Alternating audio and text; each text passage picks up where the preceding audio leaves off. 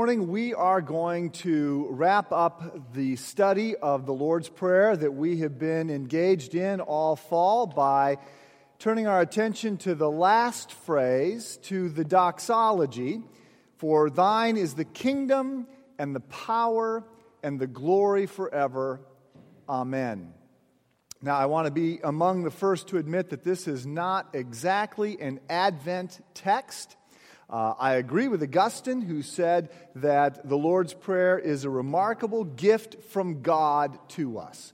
And I have reflected on uh, what it would be like if I thought that under the tree in our home was uh, a letter that had been written by Christ to me, coaching me on how I might more appropriately draw into the presence of, of the Holy Father, guiding me to know how I should think uh, about prayer, about life, uh, how I could have a, a, deeper, more intimate relationship with God and, and a more, uh, a more uh, spiritually alive and successful life. I, have I've reflected on that and have decided that that would be a lot more exciting than another sweater. So th- there is a sense in which um, this is a gift and I could perhaps try and spin this as an Advent message.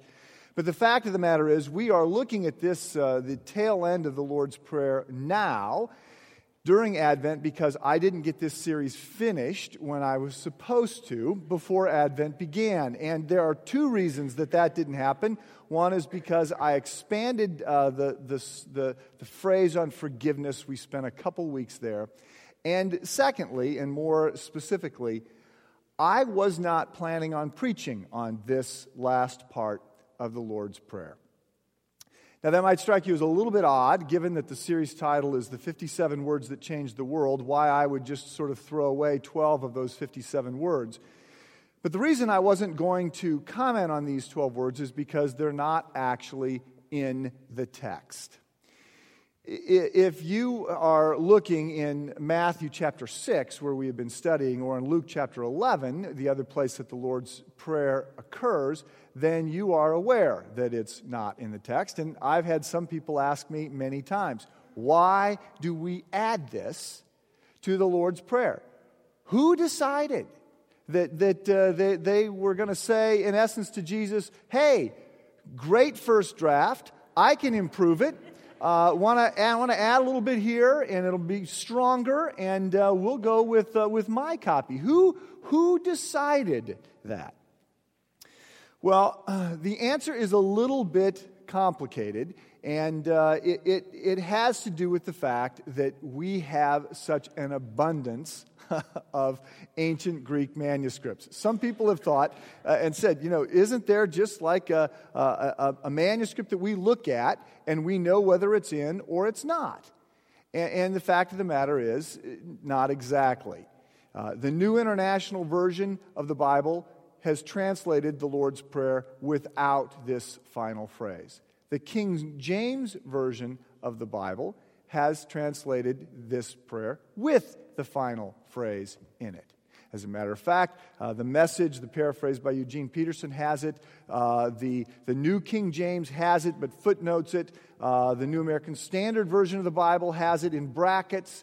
Uh, the ESV version of the Bible has it in the footnotes. There's a lot of discrepancy about this, and it leads some people to say, How 2,000 years later, can we be so confused about this? Why can't we just agree on whether it's in or not? And again, the answer is a little bit complicated, and I want to I wanna try and explain this to you for a couple reasons. But I want to say at the beginning, and it's something I'm going to come back to, I want you to have great confidence that the Word of God that you have in your hand is trustworthy.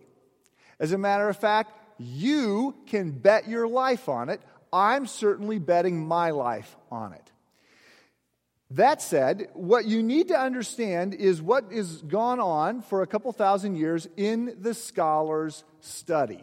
And, and it, it has to do with the fact that we don't have one master copy of the Greek New Testament, we have 5,000 copies. And while they agree almost across the board, 99.9%. There is a 0.01% where they don't agree.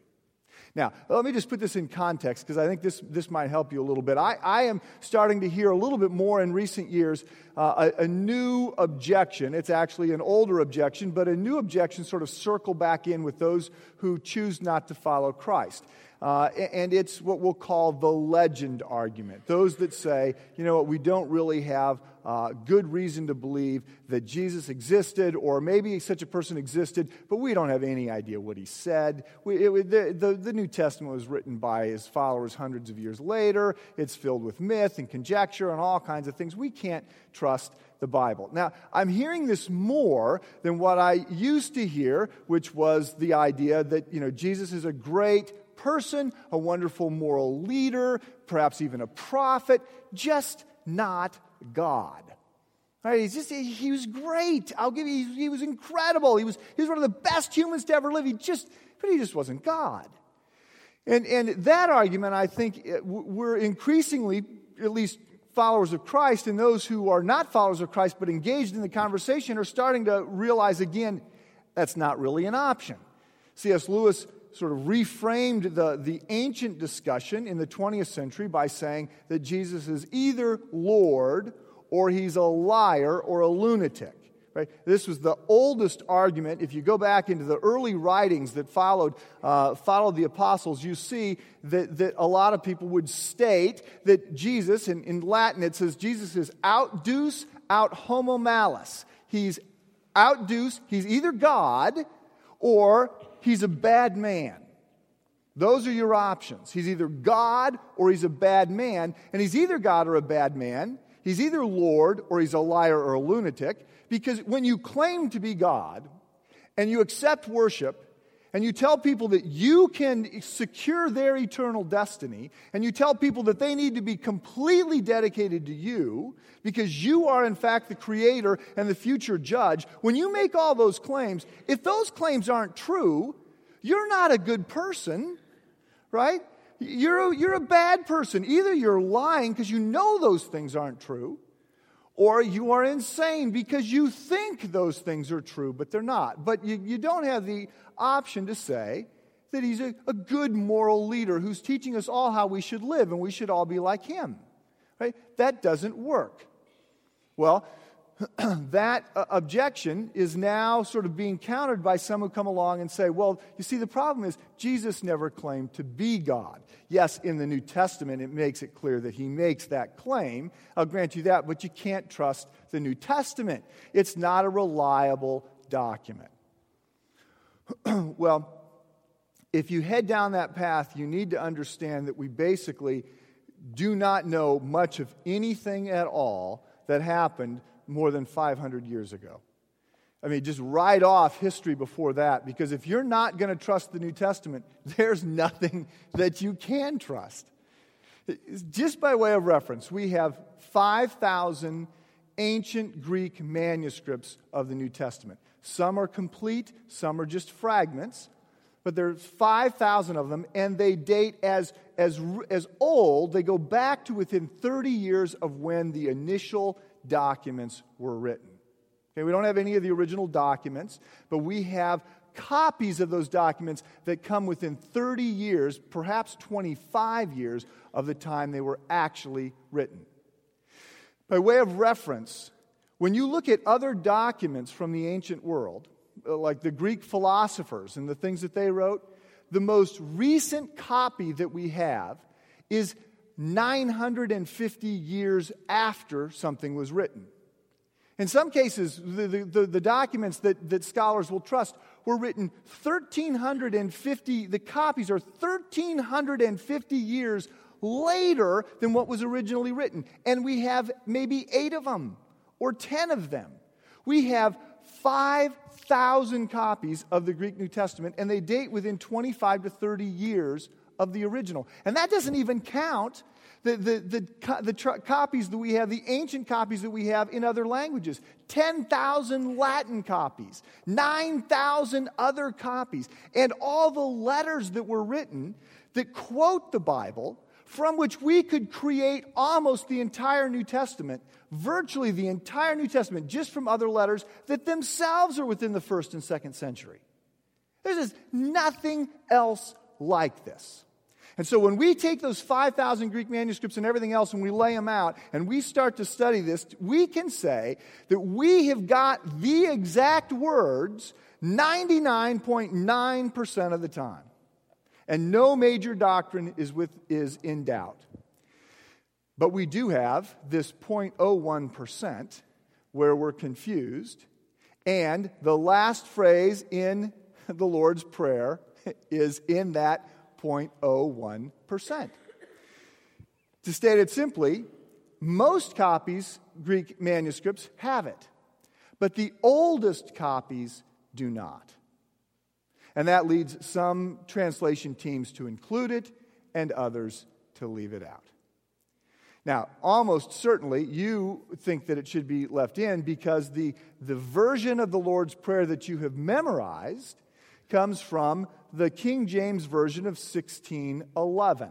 And if you had ever thought about it, you would have realized that that's the translation that you memorized because we say things like, Our Father who art in heaven, right? Have you said, uh, I art at home now recently? Or is that thine uh, bagel? Right? I mean, we just, we don't use those terms.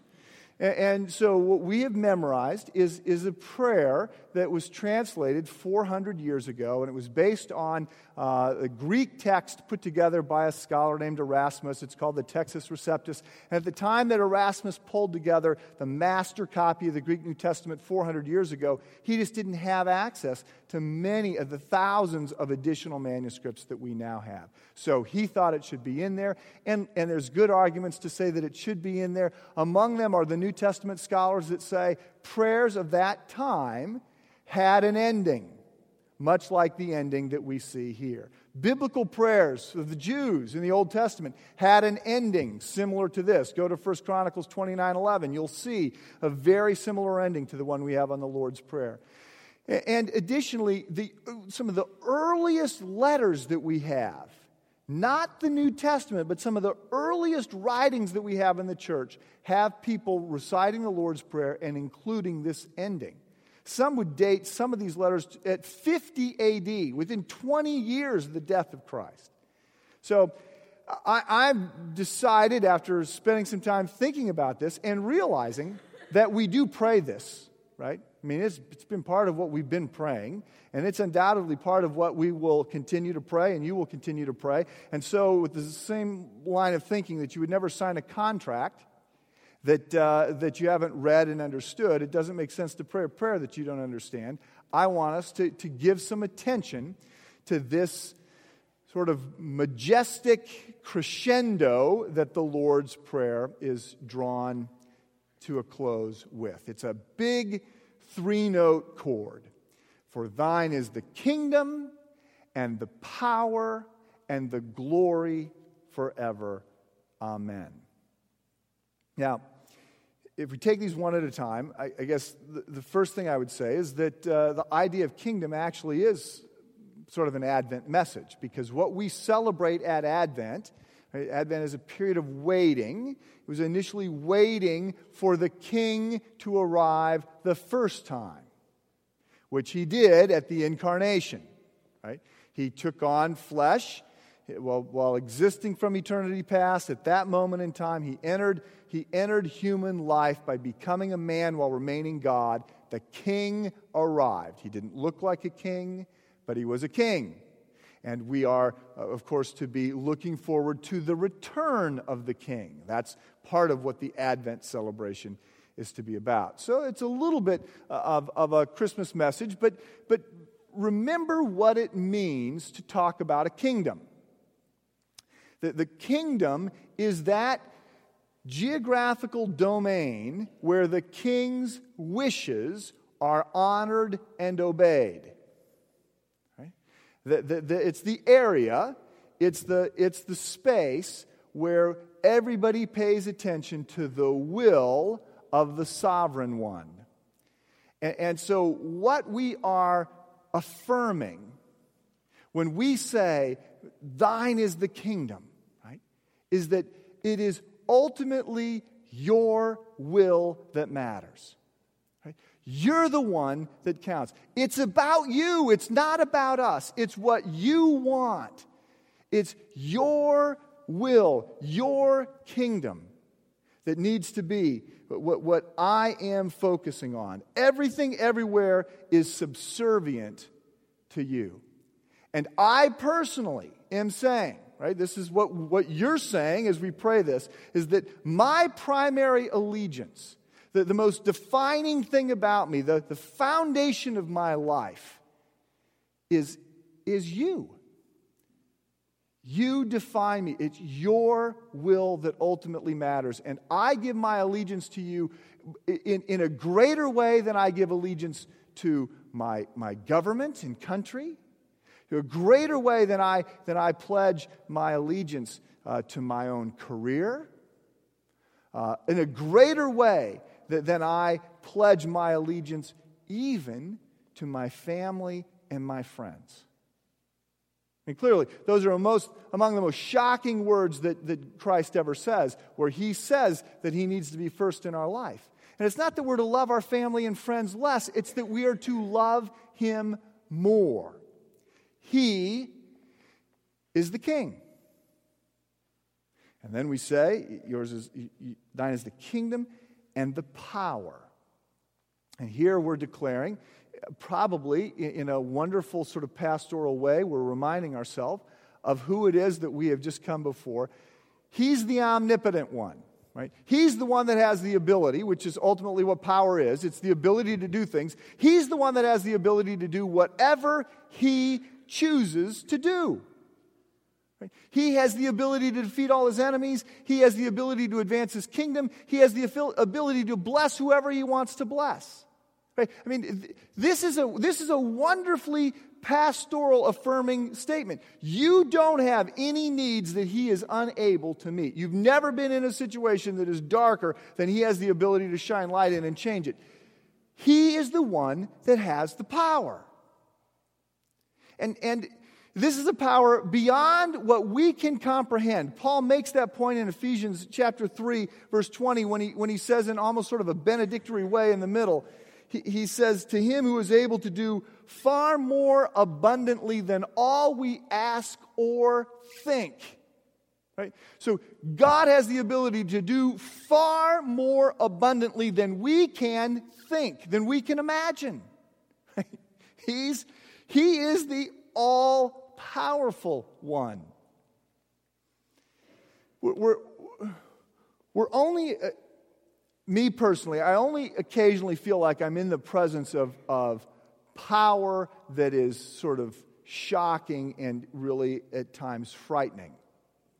And often it's, it's outside, it has something to do with the wind or the waves, and it's just sort of this recognition about how powerful some of these things can be. Well, I mean, you know, let's just put it in context again, right? We're, we're, as, we're a small little planet, right? The, the, the, the third rock from the sun in a, in a little solar system in a small galaxy, you know, one galaxy among billions. I mean, the wind and the waves is nothing. It's chump change compared to the power of the Creator.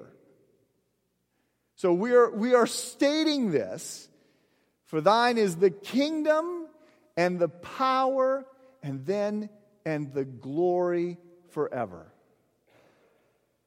In stating that God has the glory, we are acknowledging that the triune God of grace, the God and God alone, is the one who is infinitely holy and perfect and majestic. And consequently, he is the one who deserves all worship, praise, and honor. Paul writes in 1 Timothy 6 Yahweh dwells in unapproachable light, whom no man has seen or can see. He is greater, He is brighter, He is more wonderful, more majestic, more awe inspiring, more glorious than anyone else ever has been or will be. He has no equal. Given that, the glory needs to go to Him. So, let's step back for just a second and, and recognize what happens when, when we close the prayer this way. What it means is that the prayer that Christ has taught us begins with a focus on God. Our Father who art in heaven, hallowed be thy name, thy kingdom come, thy will be done. And then it ends with a focus on God. Thine is the kingdom, thine is the power, thine is the glory forever. Now, our needs are there, right? Our, our petitions are there, and in a, in a way that only God could do. I mean, in three little petitions, virtually every need we could possibly have is covered, right? Give us this day our daily bread is meet all our needs that we have, all our physical needs. When we say forgive us our debts, we're, we're praying for a, for a, for a relational uh, wholeness. And then we say, and lead us not into temptation, deliver us from evil. We're asking for spiritual protection and physical protection. Virtually everything is there. All our needs are met. It's not wrong to pray about your needs, but recognize the majority of the focus of this prayer is not looking this way, it's looking out. I would confess that for a, lot of years, my personal prayers were about 90% about me and the things that were on my heart, the things that I was worried about. And what we've got here is an opportunity to, to have our concerns framed in the context of focusing on God first and last, which is this wonderfully freeing thing to do. I mean, it, it, it's perspective, it's context. And, and it, it's an opportunity to, to, to simply not be so self consumed. And, and there's great freedom in that of realizing, you know, it's really, it's not about me. And I'm okay with that.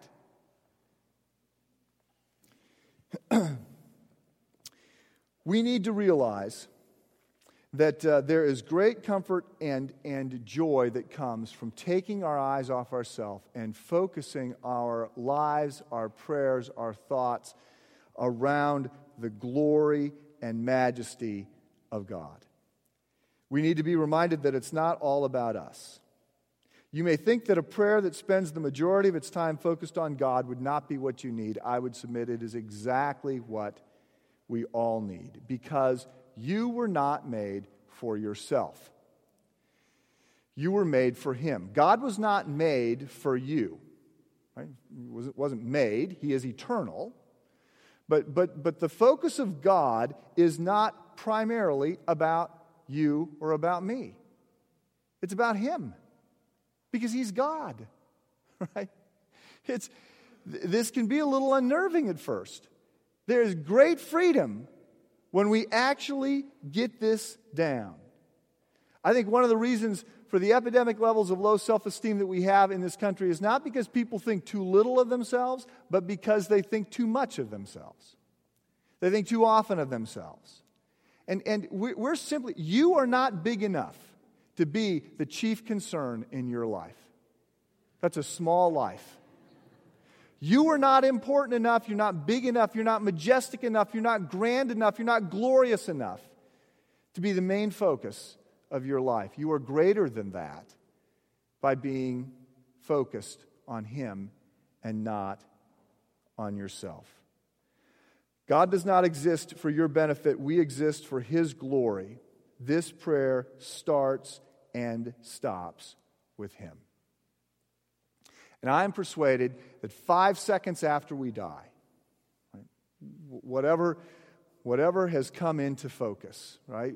We're told by Paul in 1 Corinthians chapter 13 that, that uh, we see through a, you know, glass dimly now, it's foggy, but when the fog parts, right, when the haze lifts, when we actually have a chance to see the splendor of heaven, if we're standing outside the gates looking to get in, whatever it is that we see, I am persuaded that one of my first thoughts, and I suspect it will be one of your first thoughts as well, is, oh my goodness, if I had seen this, I would have done more. I would have given more, I would have served more, I would have sacrificed more, I would have been more courageous, I would have been, I would have been in even more than I'm in. When, when we see who He is, I think we'll regret the self absorption that we have. This prayer leads us in a different direction. So I'm going to close with a challenge.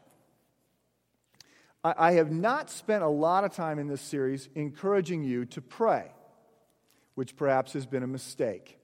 Uh, it is a series on the Lord's Prayer. I made some assumptions that uh, the fact that Christ taught us to pray, uh, the fact that Christ prayed, uh, the fact that the disciples who spent time with Christ, when they look on and get a chance to ask uh, for his coaching, they're not asking to be taught how to lead. They're not asking to be taught how to preach or how to heal or how to do any of those things. They say, teach us how to pray. That, I'm sort of assuming that, that you understand the need to pray. And I have talked at various times about the, the 10 plus 10 uh, sort of benchmark that, that I think entry level requirement, baseline, right?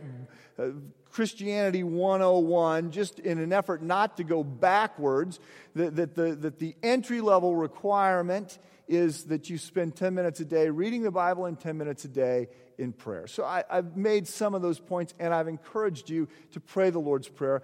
I want to encourage you to, to take your prayer life around the Lord's Prayer to the next level. And, and to use the Lord's Prayer as, as both a prayer to pray and as a, as a model for how to structure, to think about prayer.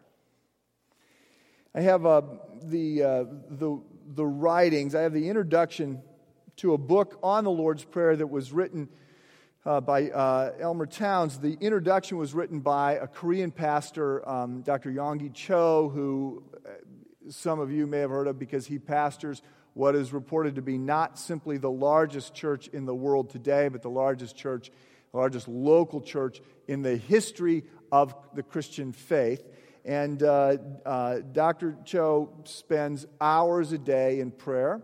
Uh, the people at his church, there's a prayer, of this prayer center, and um, he reports that many people take their vacation, their two weeks of vacation, and simply go to the prayer center and pray the entire two weeks of their vacation. He writes about prayer, and I'm going to read you the introduction. Uh, so this is Dr. Yonggi Cho writing in the introduction to Dr. Towns' book, and he says, Dr. Towns told me he wanted to be more godly and to have more power in prayer. At that breakfast meeting, he asked me, how would you advise me to be more effective in prayer? I told him, Each day I pray the rounds. Like a runner who jogs around and around a racetrack to get physically fit, I pray the rounds several times each day. Dr. Towns knows church history, so he knew what I meant. To pray the rounds daily is to pray the Lord's Prayer several times a day. I believe that when a person sincerely prays the Lord's Prayer each day, that person has covered the basic ways to worship God and the basic ways to grow and protect his or herself in their spiritual life. Like seeds within the fruit, the Lord's Prayer contains every request which a Christian may pray each day. I told Dr. Towns to pray the Lord's Prayer several times at the beginning of each day. Once is not enough. I told him to emphasize a different petition each time he prayed. I, have been doing this, and I think there's, there's, um, there's great opportunity here. I would submit to you that, in fact, you do have a present from God under the tree. It's been there a long time. Some of you have unwrapped it and forgotten about it. Some of you have unwrapped part of it, but not all of it. But it is the words that Christ gave us to pray.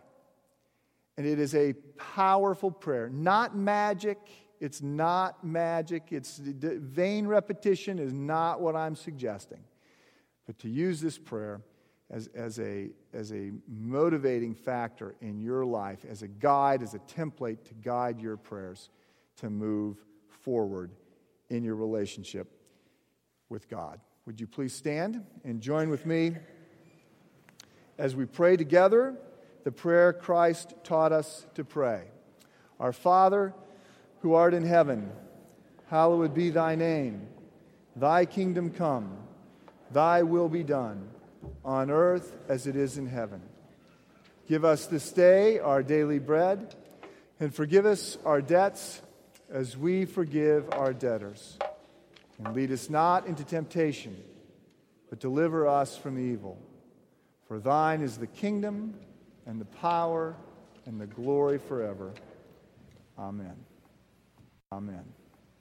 Amen.